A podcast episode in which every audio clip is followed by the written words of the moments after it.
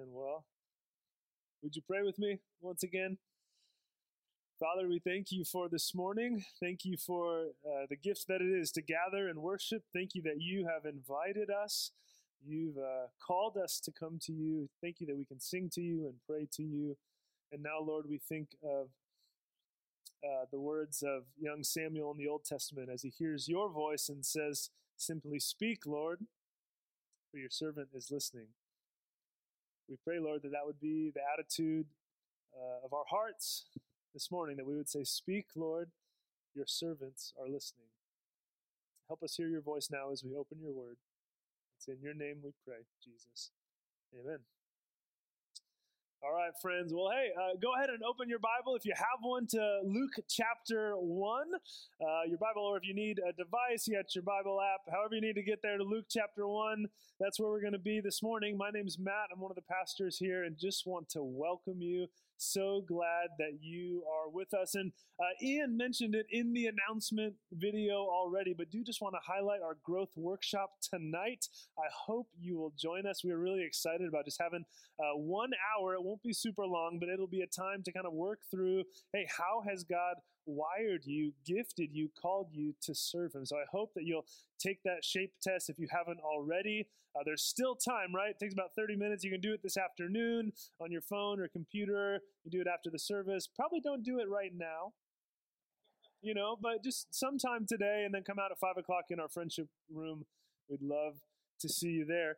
Um, the theme for our Advent series this year is Prepare Him Room of course, is a line from that famous Christmas carol. Does anyone know?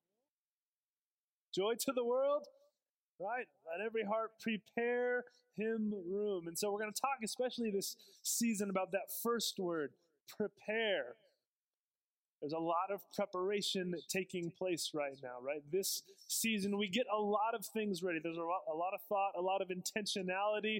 We prepare our homes with lights and decorations and trees and ornaments. Anyone uh, put up their Christmas tree before Thanksgiving this year? Few, okay. Couple, look, look at us sociopaths here. I'm one of those people who normally we're a strict after Thanksgiving decoration family, but this year we decided to do it before Thanksgiving. Amber really wanted it that way, and so it happened that way. So there you go. But um, the rest of you, I trust, probably you know getting stuff up now after Thanksgiving, trees and lights and so on. It's a season of preparation. You prepare your home. You prepare maybe to host gatherings and have people over, send out invitations, cook things for people to eat. Maybe you prepare to be a guest in someone else's home. You think about what to bring, what to wear. Maybe you're taking family pictures this year, so you prepare what outfits you're going to wear, how you're going to get dressed up. You send out Christmas cards, dress up for Christmas Eve. Maybe you have certain traditions. You cook Christmas cookies and send them around, or cook tamales, or some other uh, tradition you do every year. There's thought and preparation and intentionality because we're celebrating Jesus and his birth, right? And that's a big occasion. When someone important is coming over, we prepare for it, right? We get things ready. But one of the tragic ironies of the Christmas story, if you read in the early verses of Luke chapter 2, we know, right, that they weren't prepared for the arrival of Jesus. No one had a proper room prepared for him, and so he was born in a stable amongst the animals, right? And so it's possible this season to prepare our homes and prepare our clothes for nice gatherings and prepare our kitchens and prepare our food and prepare our Christmas cards and prepare everything without preparing our hearts to encounter Jesus. And if we do that, we'll miss out on what God wants to say to us. Spiritually speaking, we'll do the equivalent of showing up to Christmas dinner in our pajamas with bedhead, or going home to a house with no lights and no decorations. We don't want to do the spiritual equivalent of that. And so, this season, each week at Advent, we're going to talk about a different way we can prepare our hearts to encounter Jesus this season.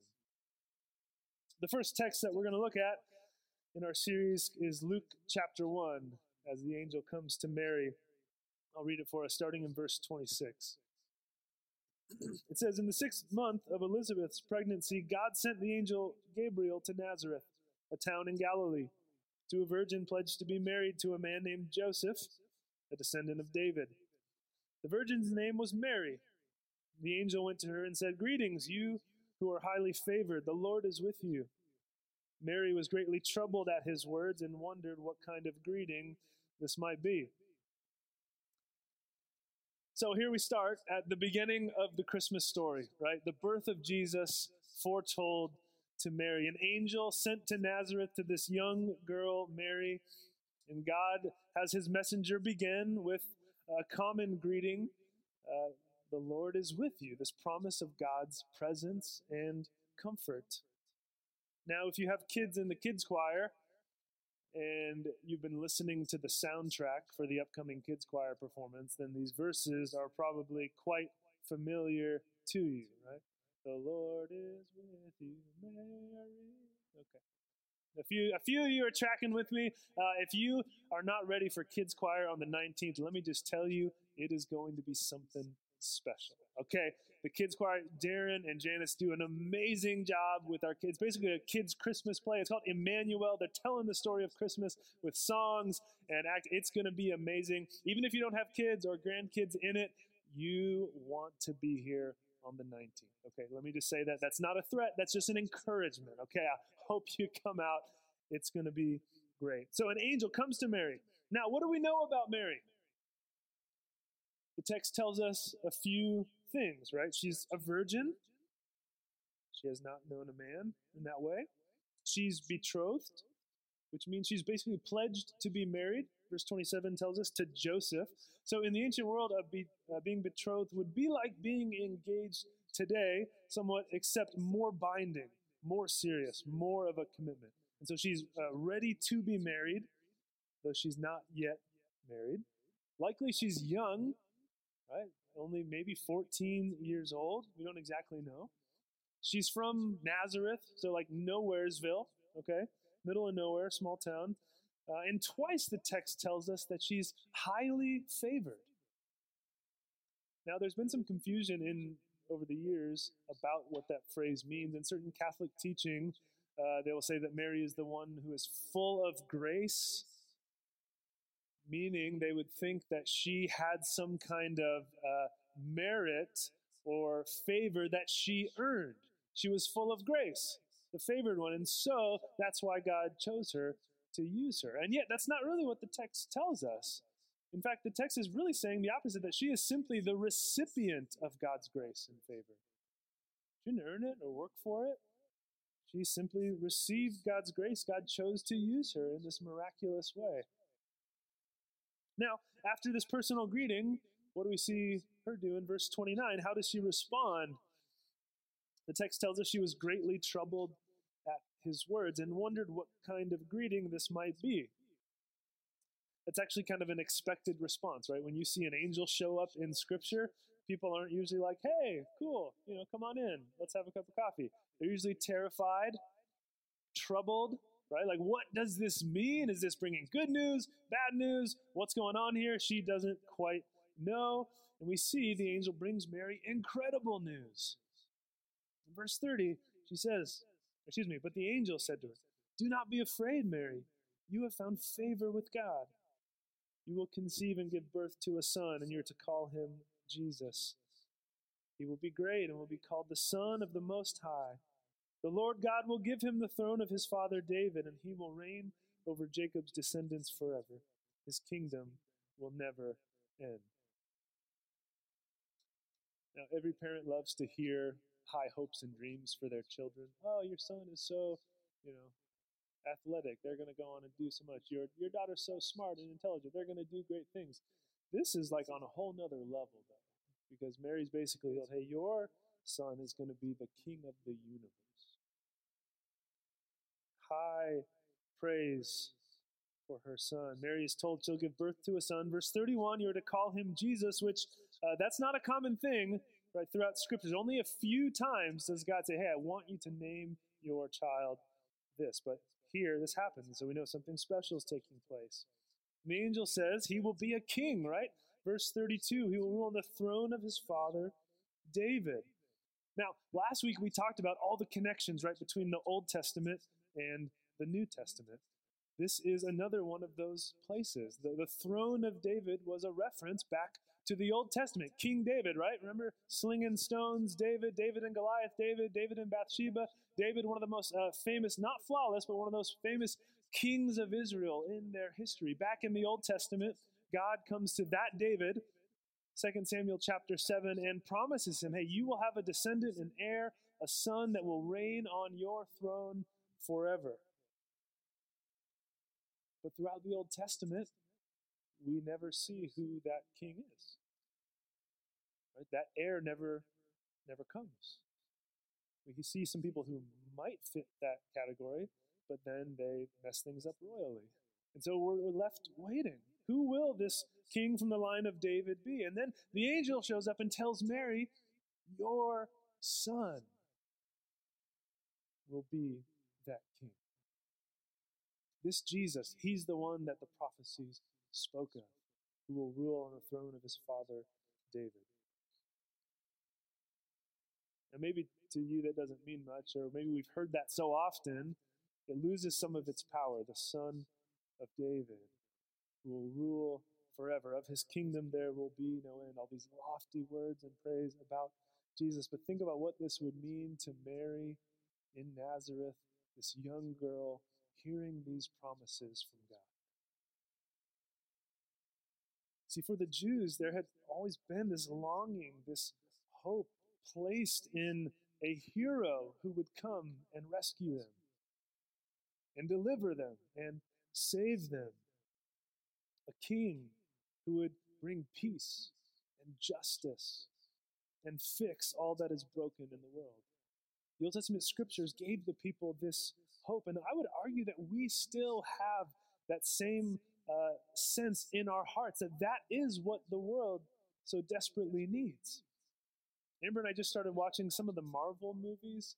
Okay, like yeah, okay, JQ, thank you. Like you know, Iron Man and uh, Captain America. We you know started watching some of those, and they're they're superhero movies, right? And they're wildly popular.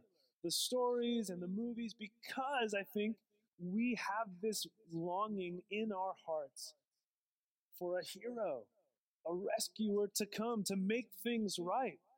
Because those stories of, of Superman or whoever, uh, those, that's not even Marvel, is I don't know. Uh, you know, Iron Man, whoever they are, they, we need help from outside of ourselves, someone with superhuman strength and power to come and fix things. And there's all these scenes in those movies, right, where things are not right where the vulnerable are taken advantage of, where, where uh, evildoers are getting away with something, and you're just longing for like Iron Man to put his suit on and show up, uh, show up and kick some bootay and make things right. right. And then he shows up, and you're like, "This is awesome, yeah!" And he makes everything right. That's because we're we're longing for the one true story of God, the the one hero and savior that our world needs. It's Jesus. And so the people in the Old Testament were longing for this, for their Messiah. Not only throughout the Old Testament, here's the deal. When uh, this is taking place in the first century with the angel and Mary, it had been about 400 years of silence from God. So the last prophet in the Old Testament, Malachi, was doing his thing around 400 BC, okay? Here we are in the first century. There wasn't much going on for 400 years that people weren't hearing from God. There was not a prophet. There was not a message. They didn't know was, was God done with us? Is he going to speak again? What's going to happen? Are the prophecies or the scriptures going to be fulfilled? There's waiting. And now this messenger comes to Mary. The time is now. Your son will be this king. Now, Mary responds in verse 34. Check it out. What does she do? She says, How will this be? Mary asked the angel, since I'm a virgin. Seems like a pretty reasonable question. She's like, I'm no scientist, but I know enough to know that virgins can't give birth. And so I believe the scripture is about a Messiah, but how is this going to be fulfilled through Me. Back then, people had their questions too. And it leads us to wonder check it out. How is the angel going to receive Mary's question? What happened last time someone asked a question like this? Do you remember it? See, right before this encounter with Mary, there was another visit from an angel to someone else. His name was Zechariah. Earlier in Luke chapter 1, an angel comes to Zechariah. And I want you to see that these the account with Zechariah and the account with Mary are virtually mirror images of each other, identical in almost every way, except for a few items. So look at it. Earlier you can see it. He comes to Zechariah. An angel appears. If you're again, your kids are in kids choir, you remember the song. Do not be afraid, Zechariah. All right, thank you. Um, think about it. Angel appears to Zechariah. The text tells us, verse 12, Zechariah was troubled. When the angel appears to Mary, Mary was troubled. Angel says to Zechariah, Hey, do not be afraid. The angel says to Mary later, Do not be afraid. The angel promises Zechariah a miraculous birth. His wife and he were old, and yet he says, Hey, your wife, Elizabeth, is going to give birth to a son. The angel says to Mary, There's going to be a miraculous birth, different from Elizabeth, and yet still a miraculous birth. Mary as a virgin. Zechariah's son will be great. Be John the Baptist. Mary's son would be great. The promised Messiah. Zechariah responds with a question How will this be since my wife and I are old? Mary responds with a question How will this be since I am a virgin? Now, what happens to Zechariah? You remember? Zechariah gets struck silent and left mute by the angel for his unbelief. He asks the question, How is this going to be? And the angel zaps him and leaves him mute, and he can't talk until the birth of his son. True story. It's there. You read it. So we wonder, well, what's going to happen to Mary? Because so far it's been exactly the same. And she asked the question just like he did. What's going to happen to Mary? Verse 34. How will this be, Mary asked the angel, since I am a virgin? The angel answered, The Holy Spirit will come on you, and the power of the Most High will overshadow you. So the Holy One to be born will be called the Son of God. Even Elizabeth, your relative, is going to have a child in her old age, and she who is said to be unable to conceive is in her sixth month. For no word from God will ever fail.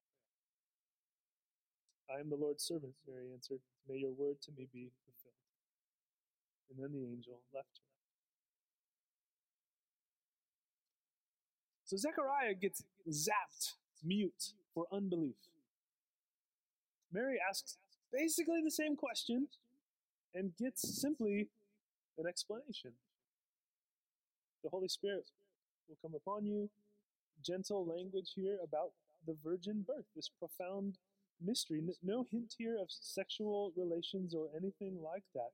Just a simple power of the Spirit coming upon her. And she's later praised for her faith. Now, the text tells us in verse 20 that Zechariah did not believe. But verse 45, a little bit later, it'll tell us that Mary did believe. And so they both ask a question that sounds very similar. But there's some nuance to their response. His question is coming from a heart of skepticism, where he does not believe, the text tells us. Whereas her question is coming from a heart of belief and good faith, seeking to understand. And so the scriptures show us that you can ask questions, desire to know more, in good faith, wanting to understand, asking about things that don't add up. Or you can ask questions simply as an excuse, as a reason maybe to keep God at arm's length. And those both might look the same on the surface, but they're motivated by something totally different going on in the heart. Now, her ultimate response, you see it in verse 38 I am the Lord's servant, Mary answered. May your word to me be fulfilled. And then the angel left her. Now, we have to stop here and just say, what an amazing response. I am the Lord's servant. May your word to me be fulfilled. Essentially, she's saying, I'm in. Sign me up. God wants to use me in this way. Here we go. Let's do it. You might think that's an expected response. Like, I mean, how could she not respond that way, right? An angel shows up, you know, in her living room and says, "Hey, here's what we're going to do. This message from God Almighty. Here we go." How could she not respond? And yet, there are plenty of examples in Scripture where people hear the voice of the Lord and do the exact opposite of what He tells them to, right? Remember Moses in Exodus chapter 3, the burning bush? God miraculously shows up and speaks to Moses. Hey, I've got a job for you, Moses. I want to send you back to Egypt, Moses. I want you to go confront Pharaoh and lead my people out of slavery.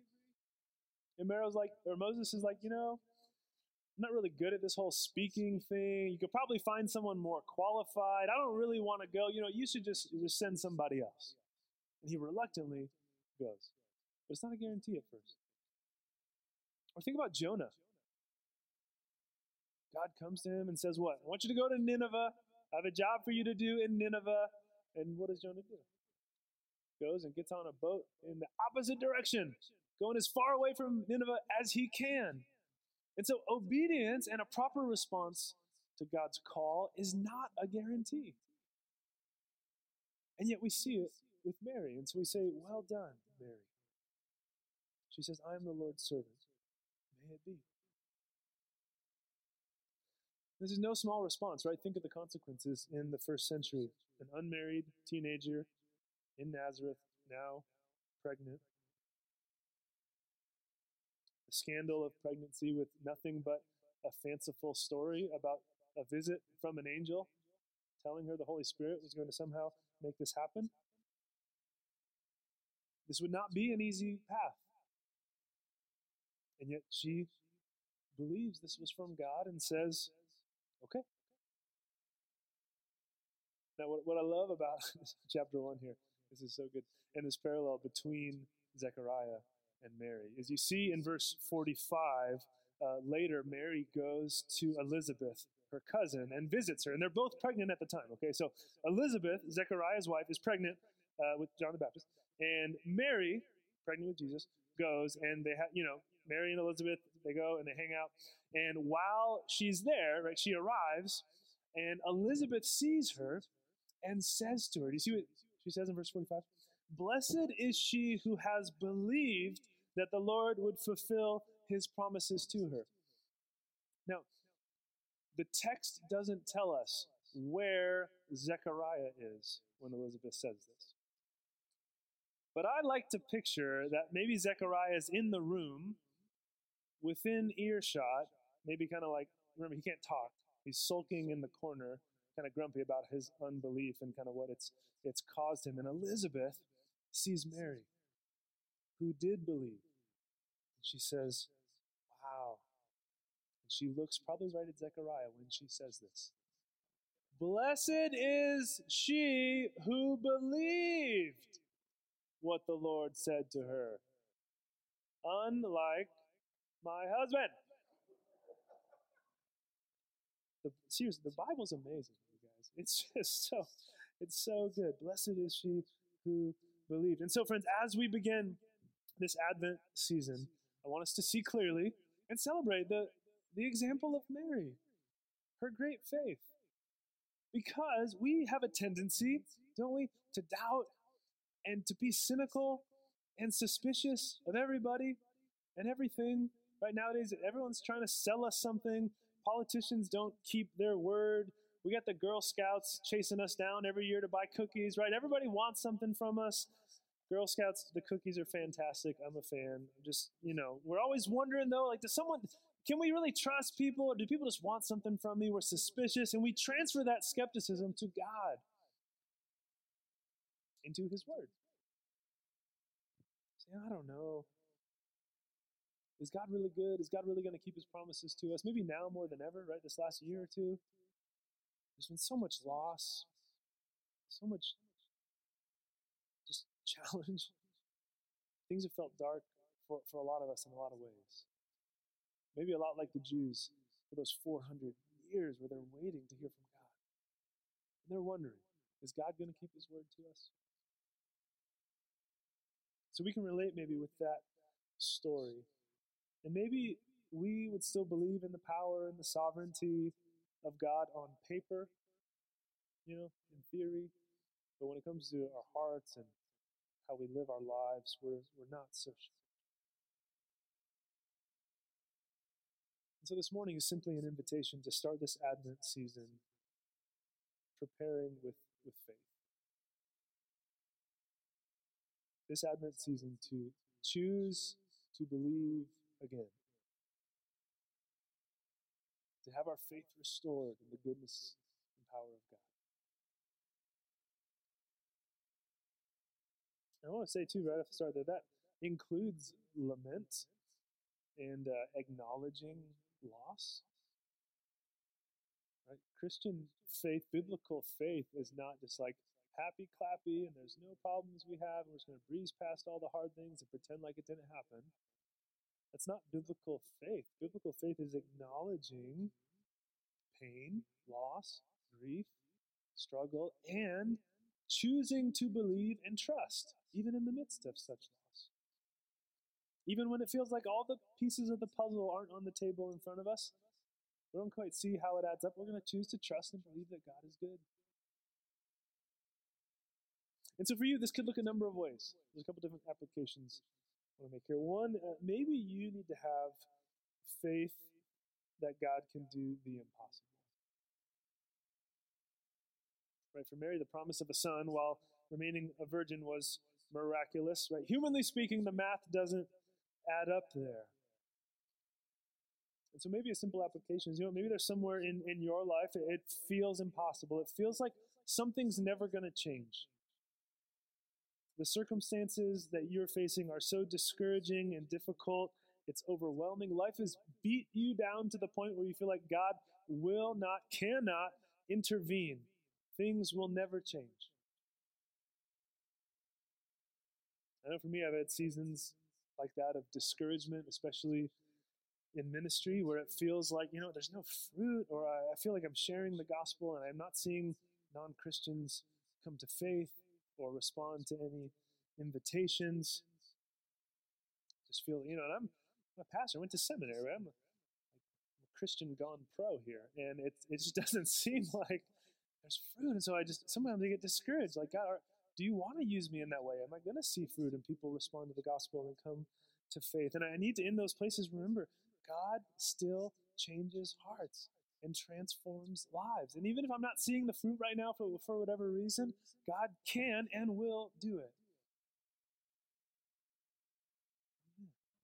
And as I was actually preparing this sermon, thinking about this point about believing the impossible and that God can uh, intervene in hopeless situations and respond when it feels like uh, nothing's going to change. I remember I actually this week preparing the sermon, and uh, I got a text from a friend of mine from college. He's not a Christian, and we were recently talking about faith, and he's kind of of the perspective that Christianity has been overwhelmingly like a negative influence in the world and is like an instrument of oppression and hatred and um, exclusion and things like that throughout history. And so I tried to share with him actually, if you go back and look at the history, look at the scholars who study like the influence of Christianity in the world, it's been overwhelmingly positive. You know, let's talk about hospitals and schools and orphanages and you, you, you name it, right? The Christian influence on the world has been incredible. And tried to kind of share some of that with him, but he, you know, some article, he wasn't really interested. He's like, ah, we can disagree to disagree because um, that, that narrative wasn't something he was willing to entertain. But then, so I was like, okay, closed door, you know, fair enough. Uh, but then during this this week, during as I'm preparing this sermon, I'm like, oh, it feels like there's never any fruit or progress. He texts me, true story. He's like, hey, um, those kind of articles you were talking about that you know shared some of those points you were making, would you be willing to send those to me? I'd, I'd want to look at them. So I was like, hey, all right, you know, dude, you know, dude's not a Christian yet, but it's it's something, right? It's a step. There's progress, and so that was like really encouraging because it feels like sometimes those conversations go nowhere. But here, at least, was all right, Lord, you're doing something. So maybe for you, again, there's just a, a simple step of I'm gonna believe again that God can do something here in, in my family, in my community, Maybe it's just in my life. I'm going to believe again that God is good. And His word is true. Even when it doesn't all seem to fit together. And that's the essence of faith, right? Hebrews chapter 11, verse 1. Faith is confidence what we hope for and assurance about what we do not see. So, necessary to faith, it seems, is not seeing. Right? We have to trust. So, I don't know what that looks like for you, what situation comes to mind as we're talking through this, but I to invite you to believe again this season and maybe then take a step of faith in light of that. Again, maybe it's a phone call you need to make. Maybe it's a, a risk you need to take. Maybe it's a, a, commitment you need to make. Maybe it's seeking someone's forgiveness. Maybe it's um, ending a relationship. Maybe it's uh, giving more generously. Maybe it's just some something where you're like, I can't see exactly where this is leading, but I feel like God is moving me to take a step and believe that He's in this. Next, maybe you need to have faith that God can use you. It's one of the uh, just most fun parts about this story in Luke chapter 1 is think about Mary. It stands out so clearly. Her credentials are wildly lacking. Right? She's this she's young, she's barely 14 years old probably. She's a woman which in the ancient world would leave her virtually no status, no power. Likely she couldn't read. She's probably poor. And so so the only uh, knowledge of the scriptures she has would come from maybe what her family says out loud at home or what she hears read aloud in the synagogue. She couldn't sit down and like read a Bible like we can today. And so, humanly speaking, right, she's from Nazareth, Nowheresville. So, humanly speaking, there, there's nothing about her that would make us think she's the one God's going to powerfully use. She has all the credentials. And yet, she's the one God uses in this miraculous way, which is so opposite of Luke chapter 1 and Zechariah, right? Think about Zechariah. He's a man, he is a priest, he's serving in the temple, he's educated, he's a religious professional, basically.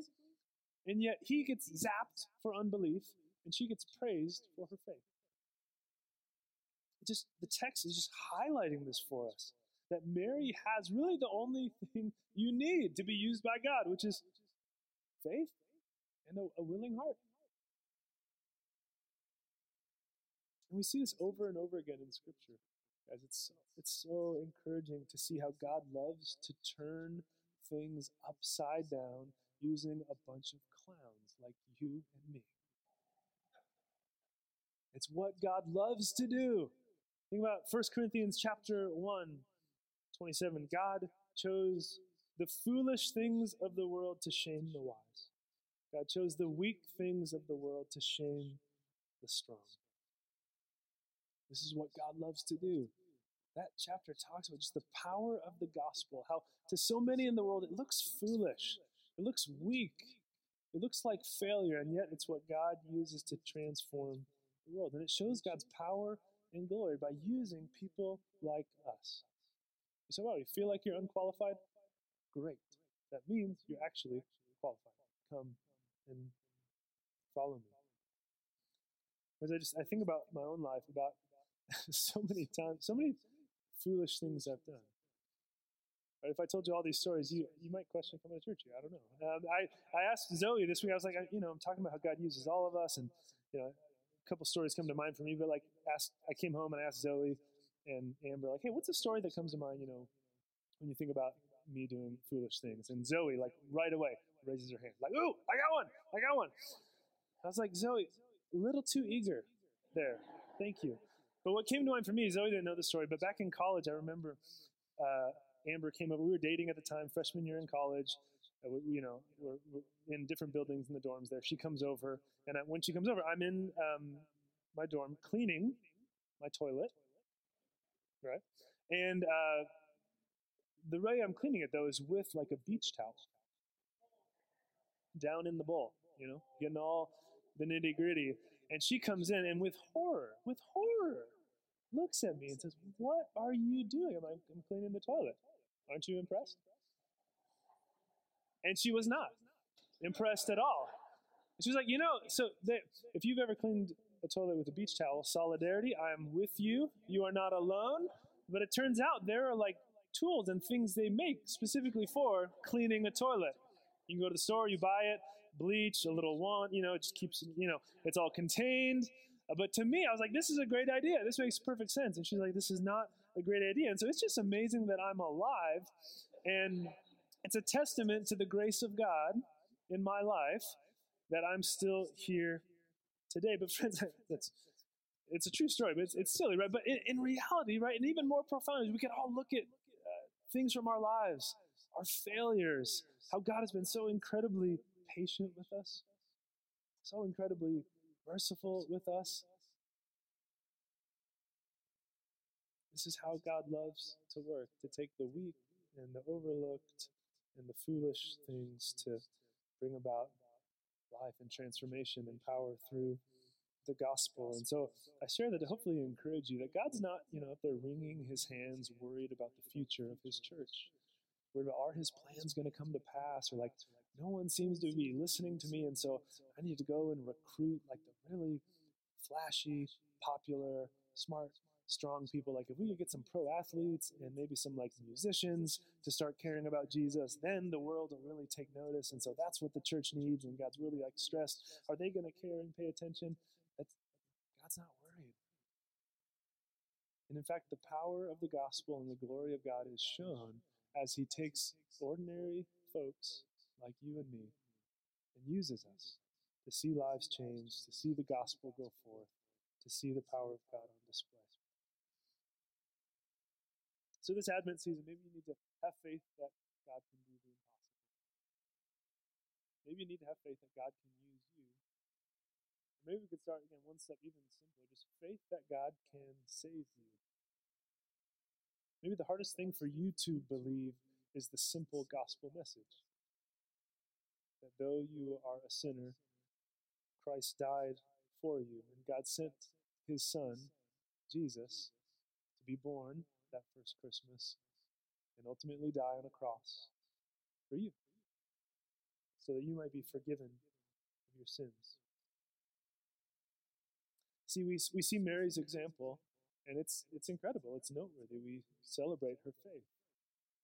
But I also want you to see how it points us forward, not just to Mary, but to Jesus. Think about the connection. Mary had this scary mission placed in front of her. Great challenges ahead. All kinds of loss, social implications, right? Pregnancy, unmarried, first century world, right? Even still, she says, I'm the Lord's servant. May it be fulfilled. Years later, though, her son, Jesus, as he's grown, stands before the cross in the garden, facing death, facing unimaginable loss, the weight of the world's sin placed on him. And he says, What? Not my will, Father, but yours be done. And he goes to the cross. See, this morning, the story, it's about Mary, but it's really not about Mary. It's really about Jesus and Him going to the cross, bearing the weight of our sin, dying in our place, so that whoever believes in Him would be saved, forgiven, reconciled to the God who loves us. And so, friends, that's the message of the gospel.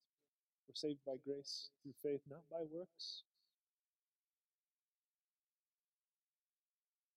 We're not reconciled to God through our own righteousness, but through the righteousness of Christ. And so, friends, this morning I don't want to leave you ultimately with look to Mary, although we, we should be grateful for her example. Ultimately, I want to point you to Jesus and say, Look to Jesus and what he's done for you. Would you pray with me?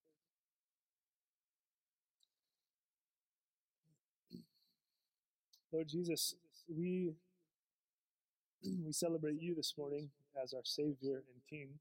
You are the promised one, the King who would come and rule on the throne of David and reign forever. We worship you. We long to be simply uh, part of your kingdom, seated at your table, part of your family. We thank you, Jesus, that you have offered this to us, not through our own obedience or righteousness, not through the law, that through your perfect obedience, your life, death, and resurrection, that whoever would believe, whoever trusts in you, could receive this gift. So, Lord, for those here this morning that are already following you, I pray that you would encourage us where we've started to doubt, where we've lacked faith. Would you resurrect our faith this season? And I pray, Lord, for, for those here this morning who uh, wouldn't consider themselves your follower, who have not uh, put their faith in you, that, that this would be the day where they say yes to you, Jesus. Lord, save me. Lord, forgive me. Lord, cleanse me. I put my trust in you.